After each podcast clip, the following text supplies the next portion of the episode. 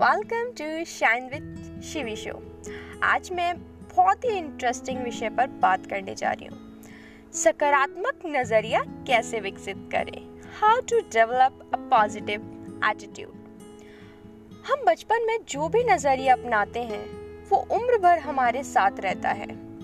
इसमें कोई शक की बात नहीं कि बचपन में हमारे लिए सकारात्मक नज़रिया बनाना बेहद आसान होता है। अगर पैदाइशी मिजाज और बचपन के तजर्बे के मेल से आपका नज़रिया सकारात्मक बन गया है तो हम वाकई खुशकिस्मत हैं। लेकिन जानबूझकर या हालात की वजह से हमारा नज़रिया नकारात्मक बन गया है तो क्या हम उससे चिपक के रहेंगे? कतई नहीं। क्या इसे बदला जा सकता है? हाँ बिल्कुल। क्या ऐसा करना आसान होगा? बिल्कुल नहीं। क्या ये करने लायक है? यकीनन हम सकारात्मक नज़रिया कैसे बनाएँ और उसे बरकरार रख सकते हैं? इसके लिए हमको सकारात्मक नज़रिया बनाने के लिए उसूलों से वाकिफ होना होगा। सकारात्मक नज़रिया कायम रखने की इच्छा पैदा करनी होगी। इन उसूलों पर अमल करना होगा और अनुशासित और निष्ठ होना होगा। हमें जैसा भी माहौल, शिक्षा और तजर्बा मिला हो पर बड़े होने के बाद हमारे नज़रिए के लिए कौन जिम्मेदार है? हम खुद। हमें अपने व्यवहार और कामों की ज़िम्मेदारी कबूल करनी होगी। कुछ लोग किसी गलती के लिए खुद को छोड़कर बाकी सभी लोगों को दोषी ठहराते हैं। ये हम पर निर्भर करता है कि हर सुबह हम अपना नज़रिया खुद चुनें। नकारात्मक नज़रिए वाले लोग अपनी असफलताओं के लिए अक्सर माँ बाप शिक्षक जीवन साथी, बॉस, सितारों, तकदीर, आर्थिक स्थितियाँ और सरकार, यानी पूरी दुनिया को ही जिम्मेदार ठहराते हैं। हमको अपने बीते दिनों से आज़ाद होना होगा। हमें अपनी शख्सियत पर जमी धूल को झाड़कर मुख्य धारा में शामिल होना होगा। हमें अपने सपनों की एक बेहतरीन तस्वीर बनाकर आगे बढ़ना होगा।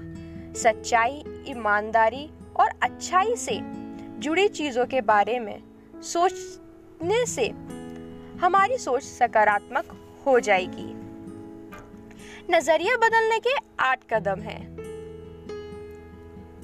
अगर हम सकारात्मक नज़रिया बनाना और कायम रखना चाहते हैं तो हमको सावधानी पूर्व ये कदम उठाने होंगे।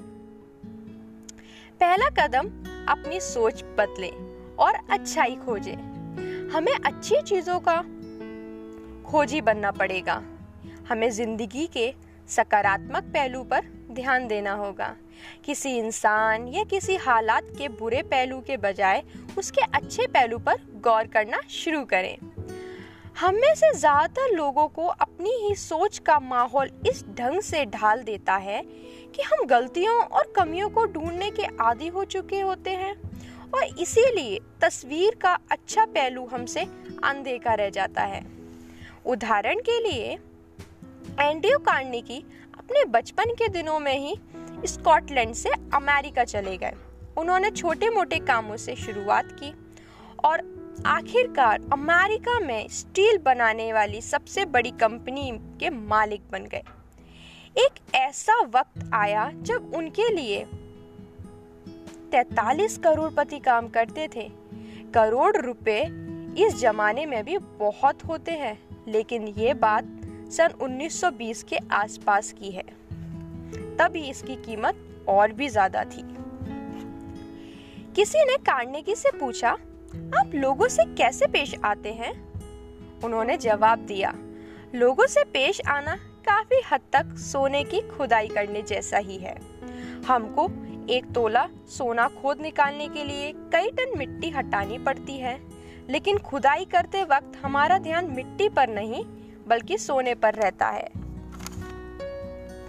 कार्निकी एंड्रयू ने जवाब में एक बहुत महत्वपूर्ण संदेश दिया। वो क्या है? हो सकता है कि किसी इंसान या किसी हालात में कोई अच्छी बात साफ़ तौर पर ना दिखाई दे रही हो। ऐसे हालात में हमें उसे गहराई में जाकर तराशना होता है। हमारा मकसद क्या है? सोना तलाशना? अगर हम किसी इंसान या किसी चीज़ में कमियाँ ढूंढेंगे तो हमको ढेरों कमियाँ दिखाई देंगी। लेकिन हमें किस चीज़ की तलाश है? सोने की या मिट्टी की? कमियाँ ढूँढने वाले तो स्वर्ग में भी कमियाँ निकाल देंगे। अधिकतर लोगों को वही मिलता है जिनकी उन्हें तलाश होती है। कुछ लोग हमेशा नकारात्मक पहलू को देखते हैं। नकारात्मक नज़रिए वाले लोग हमेशा नुक्स निकालते रहते हैं। कुछ लोग हर चीज़ में नुक्स निकालते रहते हैं। कोई काम भले ही बहुत अच्छी तरह से किया जा रहा हो, पर उन्हें इसमें कोई फ़र्क नहीं पड़ता। ऐसे लोगों ने नुक्स निकालने को ही अपना पेशा माना लिया है। वे पेशेवर आलोचक हैं। वे इस तरह नुक्ताचीनी करते हैं जैसे कि उन्हें इसके लिए कोई प्रतियोगिता में जीतना हो। वे हर एक इंसान में और हर एक हालात में कोई ना कोई नुक्स ढूंढ ही लेंगे। हमें ऐसे लोग हर दफ्तर और हर परिवार में मिल जाएँगे। वे चारों ओर कमियाँ ढूंढते हैं और ये बताते फिरते हैं कि चीज़ें कितनी बुरी हो रही हैं। वे अपनी समस्याओं के लिए दूसरी दुनिया को दोषी देते हैं, पूरी दुनिया को दोषी देते हैं। ये लोग दूसरों के जोश पर पानी फेर देते हैं।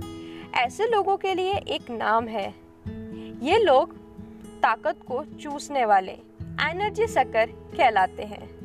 ऐसे लोग कैफेटेरिया में जाकर बीसियों कप चाय पिएँगे सिगरेट के लंबे लंबे कश खींचेंगे और ये सब करने का उनके पास केवल एक बहाना रहता है कि वे अपने तनाव को दूर कर रहे हैं।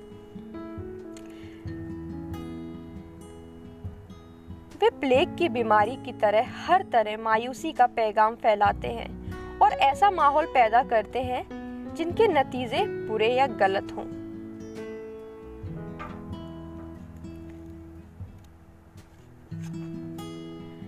लेकिन एक चेतावनी देना चाहते हैं यहाँ, अच्छे पहलू पर ध्यान देने का यह मतलब नहीं है कि आप अपनी कमियों को ही नजरअंदाज कर दें। आशावादी बने। कोई आदमी आशावादी कैसे बन सकता है? आइए जानते हैं। इतने मज़बूत बनिए कि आपके मन की शांति को कोई भंग ना कर सके। हर मिलने वाले आदमी से सेहत, खुशी और समृद्ध के बारे में बात करें। अपने सभी दोस्तों को एहसास कराएँ कि हम उनकी खूबियों और मजबूतियों की कदर करते हैं। हर चीज़ के केवल उजले पहलुओं को देखें। केवल अच्छी से अच्छी बातें सोचें, केवल अच्छे से अच्छे नतीजों के लिए काम करें और केवल अच्छे से अच्छे नतीजे की उम्मीद करें। बीते दिनों की गलतियों को भूल जाएँ और आने वाले दिनों में ज़्यादा बड़ी कामियों को हासिल करने के लिए आगे बढ़ें। हर आदमी का मुस्कुराकर स्वागत करें अपने को बेहतर बनाने में इतना वक्त लगाएँ कि दूसरों की आलोचना करने के लिए आपके पास वक्त ही ना बचे। इतने बड़े बने कि चिंता छू भी ना सके और इतने अच्छे बने कि गुस्सा बिल्कुल भी नहीं आए। आशा है आपको आज का विषय पसंद आया होगा। अगले एपिसोड में नज़रिया बदलने के दूसरे कदम पर बात करेंगे। धन्यवाद मुझे सुनने के लिए।